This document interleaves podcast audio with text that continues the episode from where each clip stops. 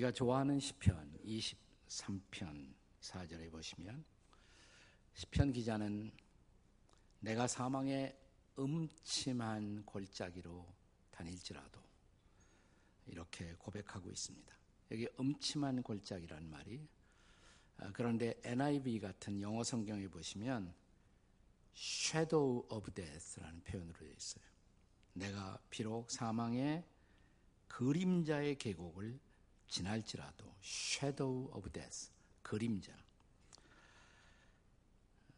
실제로 우리의 인생을 살다 보면 우리는 때로 사망 그 자체는 아니어도 죽음 자체는 아니어도 사망의 그림자 같은 사건들을 만나게 됩니다. 죽을 뻔한 혹은 죽었어야 하는 아니 차라리 죽고 싶은 그런 순간들을 지나게 됩니다. 우리 시대에 전 세계적으로 가장 많은 복음 성가를 만든 대표적인 어, 크리스천 음악가가 있다면 비얼 글로리아 게이들 부부라고 할 수가 있습니다.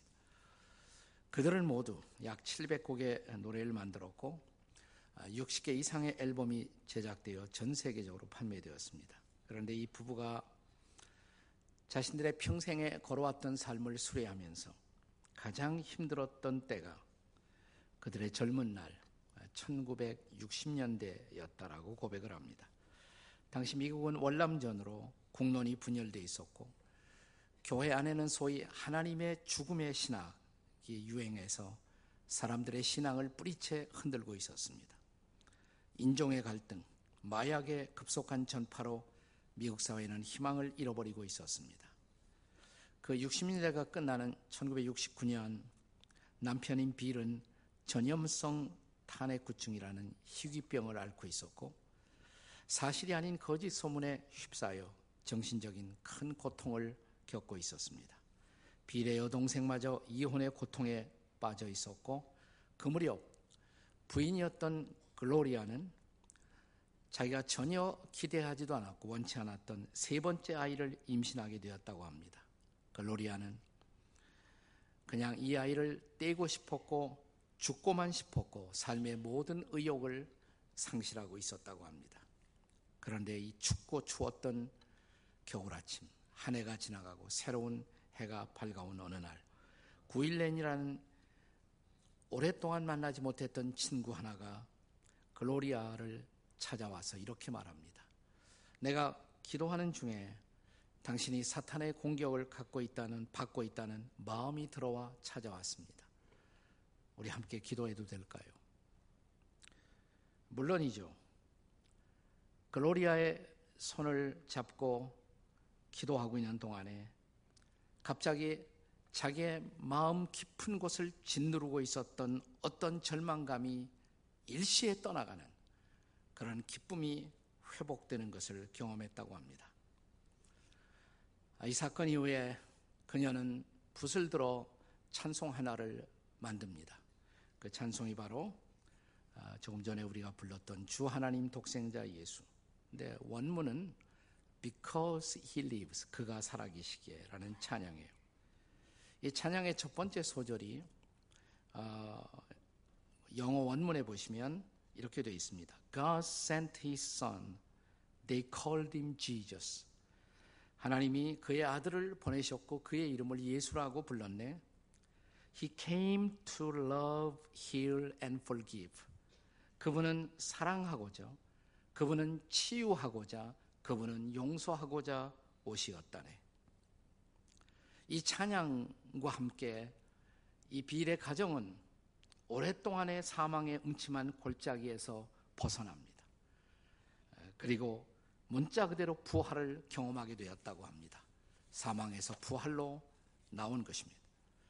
오늘 이 복된 부활절, 우리는 성경 본문이 소개하고 있는 어, 또한 명의 여자, 죽음과 부활을 겪었던 한 사람을 소개하고자 합니다.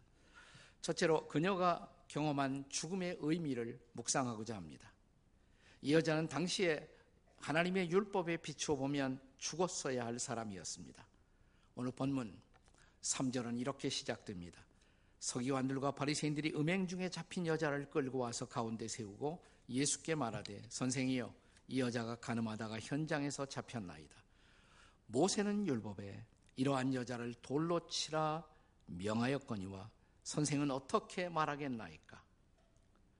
실제로 구약의 율법을 기록한 레위기 20장 10절을 보겠습니다. 한번 같이 읽을까요? 레위기 20장 10절 시작. 누구든지 남의 아내와 가늠하는 자, 곧 그의 이웃의 아내와 가늠하는 자는 그 간부와 음부를 반드시 죽일지니라. 아, 또 다른 율법 신명기서 22장 22절의 말씀을 보겠습니다. 같이 읽습니다. 시작. 어떤 남자와 유부녀가 동침한 것이 드러나거든 그 동침한 남자와 여자를 둘 다 죽여 이스라엘 중에서 악을 제할지니라.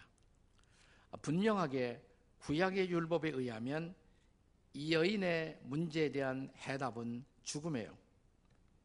그것이 율법에 의해서 하나님의 공의를 실현하는 길이었습니다. 이 여자는 죽어 마땅했고 죽었어야 했습니다. 그리고 예수님도 맞았어. 돌을 들어 이 여자를 치라라고 말씀하셔야만 했었습니다. 그런 의미에서 이 여자는 이미 죽은 자, 죽은 목숨이었습니다. 그런데 예수님에게 딜레마가 있었어요. 예수님의 딜레마. 뭐일까요? 그것은 예수님의 사명이 딜레마예요. 이 땅에 오신 그분의 사명, 미션이 무엇이었습니까? 갈라디아서 4장 4절과 5절의 말씀을 보겠습니다. 같이 읽습니다. 시작. 때가 참에 하나님이 그 아들을 보내사 여자에게서 나게 하시고 율법 아래 나게 하신 것은 율법 아래 있는 자들을 속량하시고 우리로 아들의 명분을 얻게 하려 하심이라. 아, 무슨 뜻일까요? 쉽게 말하면 하나님의 율법에 의해서 저주받아 마땅한 우리 이러한 우리를 율법에 의해서 죄인된 우리에게 죄인의 이름에서 벗어나 하나님의 아들된 명분을 회복시키고자 예수님이 이 땅에 오셨다는 것입니다. 자, 여기 예수님의 딜레마가 있습니다. 그냥 이 여인을 향해서 용서한다 라고 말하면 그건 하나님의 율법을 어기는 것입니다. 자, 그러나 율법대로 하라. 그러면 이 여자는 죽어야 했습니다. 여기 예수님의 딜레마가 있습니다. 이 여자를 죽여야 할까요? 살려야 할까요? 자, 예수님이 찾아내신 대답. 갈라디아서 3장 14절에서 우리는 그 해답을 발견합니다. 함께 같이 읽겠습니다. 시작. 그리스도께서 우리를 위하여 저주를 받은 바 되사 율법의 저주에서 우리를 속량하셨으니 기록된 바 나무에 달린 자마다 저주 아래 있는 자라 하였습니다. 네. 다시 말하면 율법의 공의를 실현하기 위해서 이 죄를 범한 사람은 당연히 죽어야 한단 말이죠. 근데 이 여자를 죽이면 이 여인은 끝나는 거예요. 구원이 없어요. 그러나 하나님의 공의는 실현되어야 하겠기에 이 여인의 죄를 예수님이 대신 짊어진 것입니다. 그리고 이 여인이 받아야 할 저주를 율법에 따른 저주를 예수께서 대신 짊어지고 그 저주를 받기로 작정하신 것입니다. 그것이 바로 십자가 사건인 것입니다. 그렇기 때문에 본문에 나타난 이 여인을 향한 예수님의 용서의 선포, 그것은 값싼 용서가 아니에요. 값싼 용서가 아닌 것입니다. 자, 이 사건의 마지막에 11절에서 예수님이 이 여인을 향해서 이렇게 말씀하시죠. 나도 너를 정죄하지 아니하노니 너를 용서한다 이 말이에요. 그러나 이 선언이 가능하기 위해서는 이 여인의 죄, 그 죄 때문에 받아야 할 저주를 예수님이 대신 짊어지신 것입니다. 그러므로 예수께서 십자가에 죽으셨을 때 이 여인과 또 이 여인과 별로 다르지 않은 죄를 범하고 사는 우리를 위해서 십자가에 죽으셨을 때 이 여인도 거기서 죽은 것입니다. 예수 안에서 죽은 것입니다. 예수와 함께 죽은 것입니다. 그래서 기독교 신학에서는 예수님의 죽음을 대속의 죽음이라고 말하는 것입니다. 자, 여기 다시 예수님이 이 땅에 오셨던 그분의 목적, 그분의 미션을 선포하는 우리에게 익숙한 마가복음 10장 45절의 말씀을 다시 기억하고자 합니다. 자, 마가복음 10장 45절 함께 읽습니다. 시작. 인자가 온 것은 섬김을 받으려 함이 아니라 섬기려 하고 자기 목숨을 많은 사람들의 뭘로 준다? 대속물로, 대속의 제물로, 대신 속죄의 제물로 바로 자신의 목숨을 드리기 위해서 오셨다는 것입니다. 바로 예수님 때문에 이 여인에게는 부활이 가능했던 것입니다. 이 여인은 죽은 자였습니다. 율법에 의해서 이미 정죄된 저주받아 죽은 자였습니다. 이것이 여인이 죽어야만 했었던 그 죽음의 모습이었어요. 그러나 이제 우리는 거기서 끝나지 않았죠. 이 여인의 사건이. 두 번째로 그녀가 경험했던 부활의 의미를 묵상해야 옳습니다. 자, 본문에 등장한 가늠하다 잡혀왔던 이 여자는 우리가 아는 대로 죽지 않고 살았습니다. 그러나 실상은 죽음에서 부활한 셈입니다. 어떻게 가능했어요? 이 여자가 부활했다는 것은 죽음만 가까스로 미연한 것이 아니에요. 죽음만 가까스로 미연하는 것, 그것은 부활의 의미가 아닙니다. 자, 오늘 본문 이 11절 마지막에서 이 여인을 향한 예수님의 선언, 거기서 우리는 부활의 진정한 의미를 발견합니다. 뭐라고 그러셨어요? 나도 너를 정죄하지 않을 아니하노니 그것만 말씀하신 것이 아니에요. 그 다음이 더 중요해요. 가서 다시는 죄를 범하지 말라. 다시 말하면 이 여인이 이제부터 그 죽음의 자리를 떠나가 다시는 죄를 범하지 않는 새로운 삶을 살아가기 위해서 예수님은 이 여인의 새로운 삶의 동행자가 되셔야만 했었던 것입니다. 여기 예수님이 다시 사셔야 할 이유가 있었던 것입니다. 자, 십자가의 예수님의 죽음. 그것은 우리의 범죄를 해결하기 위해서 우리 죄를 대신 짊어지고 죄값을 지불하기 위한 하나님의 공의를 만족시키기 위한 죽음이었습니다. 그러나 그분의 부활, 그분의 부활은 또 다른 의미를 갖습니다. 우리는 바울 사도의 선언을 통해서 그분의 부활의 참된 의미를 다시 살펴보겠습니다. 로마서 4장 25절입니다. 로마서 4장 25절 말씀 한번 같이 읽겠습니다. 시작. 예수는 우리가 범죄한 것 때문에 내줌이 되고 또한 우리를 의롭다 하시기 위해서 살아나셨느니라. 우리가 범죄한 것 때문에 죄 문제를 해결하기 위해서 내어줌이 되고 십자가에 내어줌이 되고 십자가에 죽으시고 이 말이에요. 근데 거기서 끝나지 않았죠? 살아나셨어요. 왜? 우리를 의롭다 하시기 위해서. 그렇습니다. 우리를 예수 믿고 용서만 받는 것이 우리를 향한 하나님의 기대가 아니라 더 나아가 의롭담을 받고 이제 하나님의 의 가운데서 살아가도록 하기 위해서 그분이 부활하셨다는 것입니다.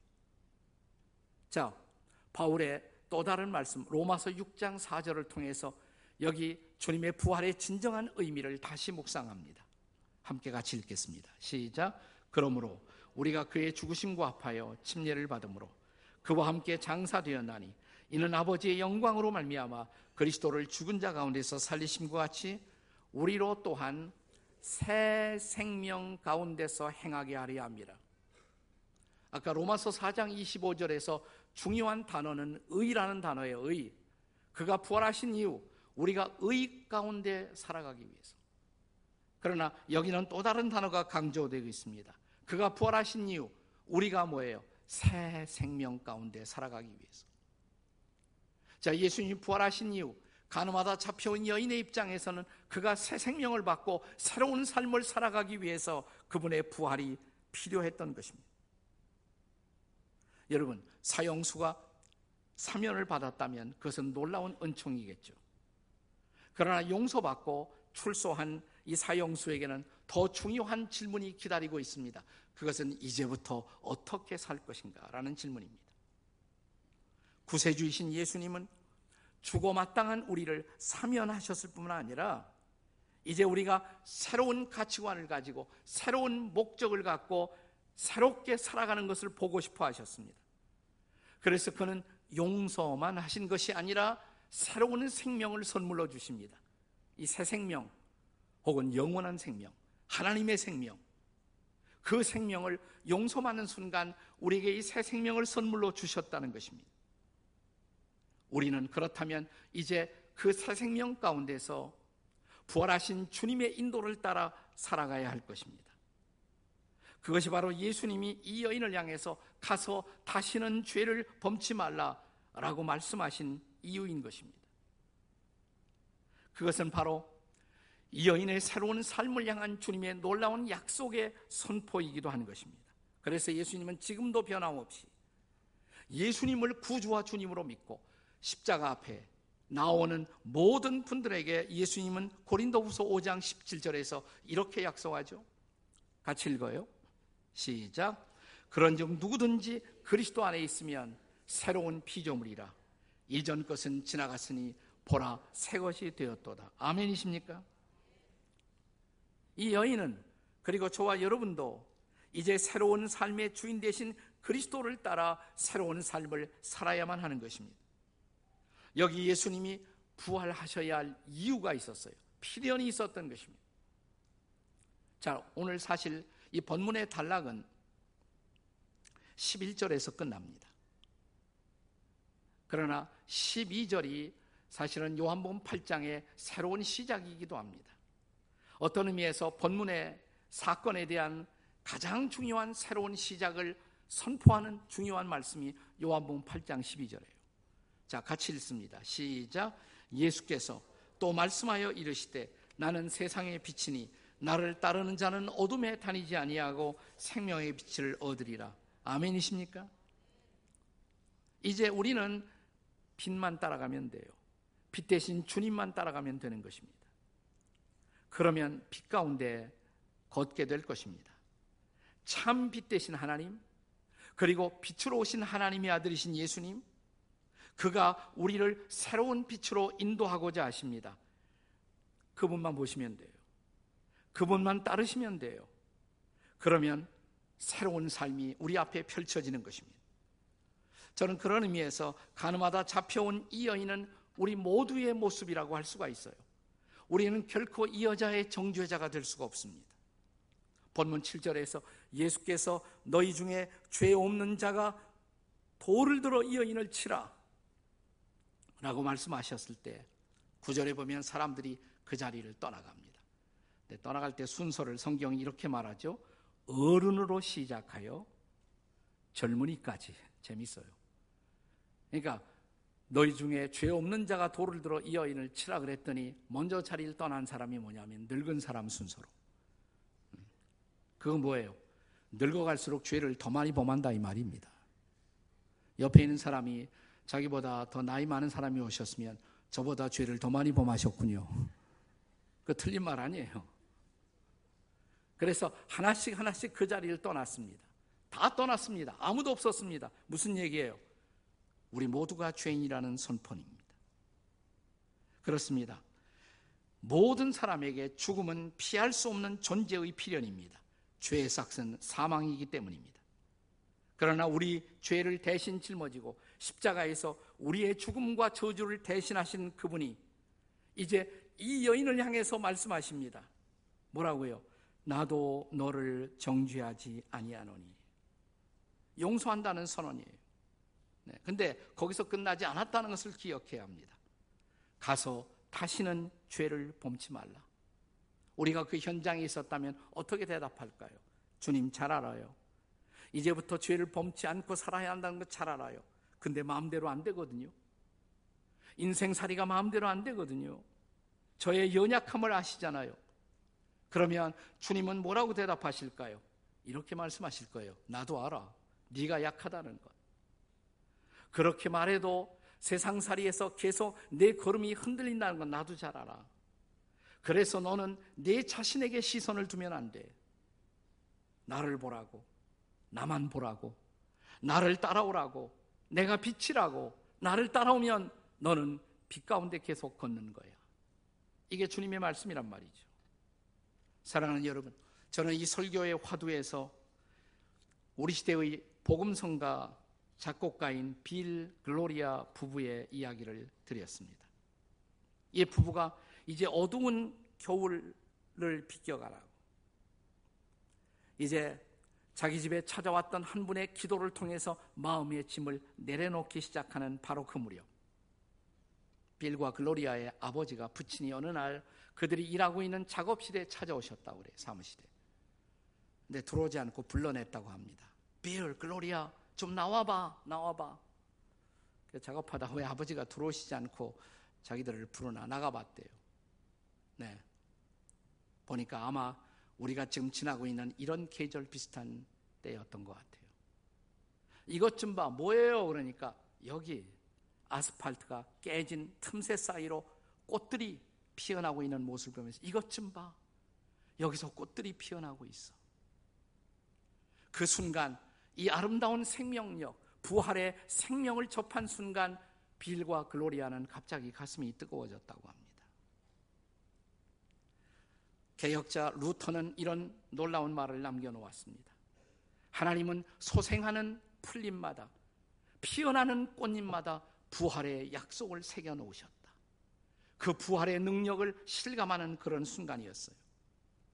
바로 그때 그들의 빌 글로리아 부부의 이 놀라운 노래 가사가 만들어지기 시작했다고 합니다. 제가 이미 말씀을 드린 것처럼 이 노래 가사의 본래의 제목은 Because He Lives. 그가 살아 계시기 때문에 이렇게 계속됩니다. Because He lives, I can face tomorrow. 나는 나의 미래를 만날 수 있다네. Because He lives, 그가 살아 계시기 때문에 all fear is gone. 모든 두려움은 사라지고. Because I know He holds the future. 그분이 미래를 붙들고 있다는 것을 알기에 and life is worth the living. 삶은 살만한 값어치가 있다네. 그해 봄을 지나면서 여름의 입구에서 빌과 글로리아는 아름다운 생명을 아기를 하나님 앞에 선물로 받습니다.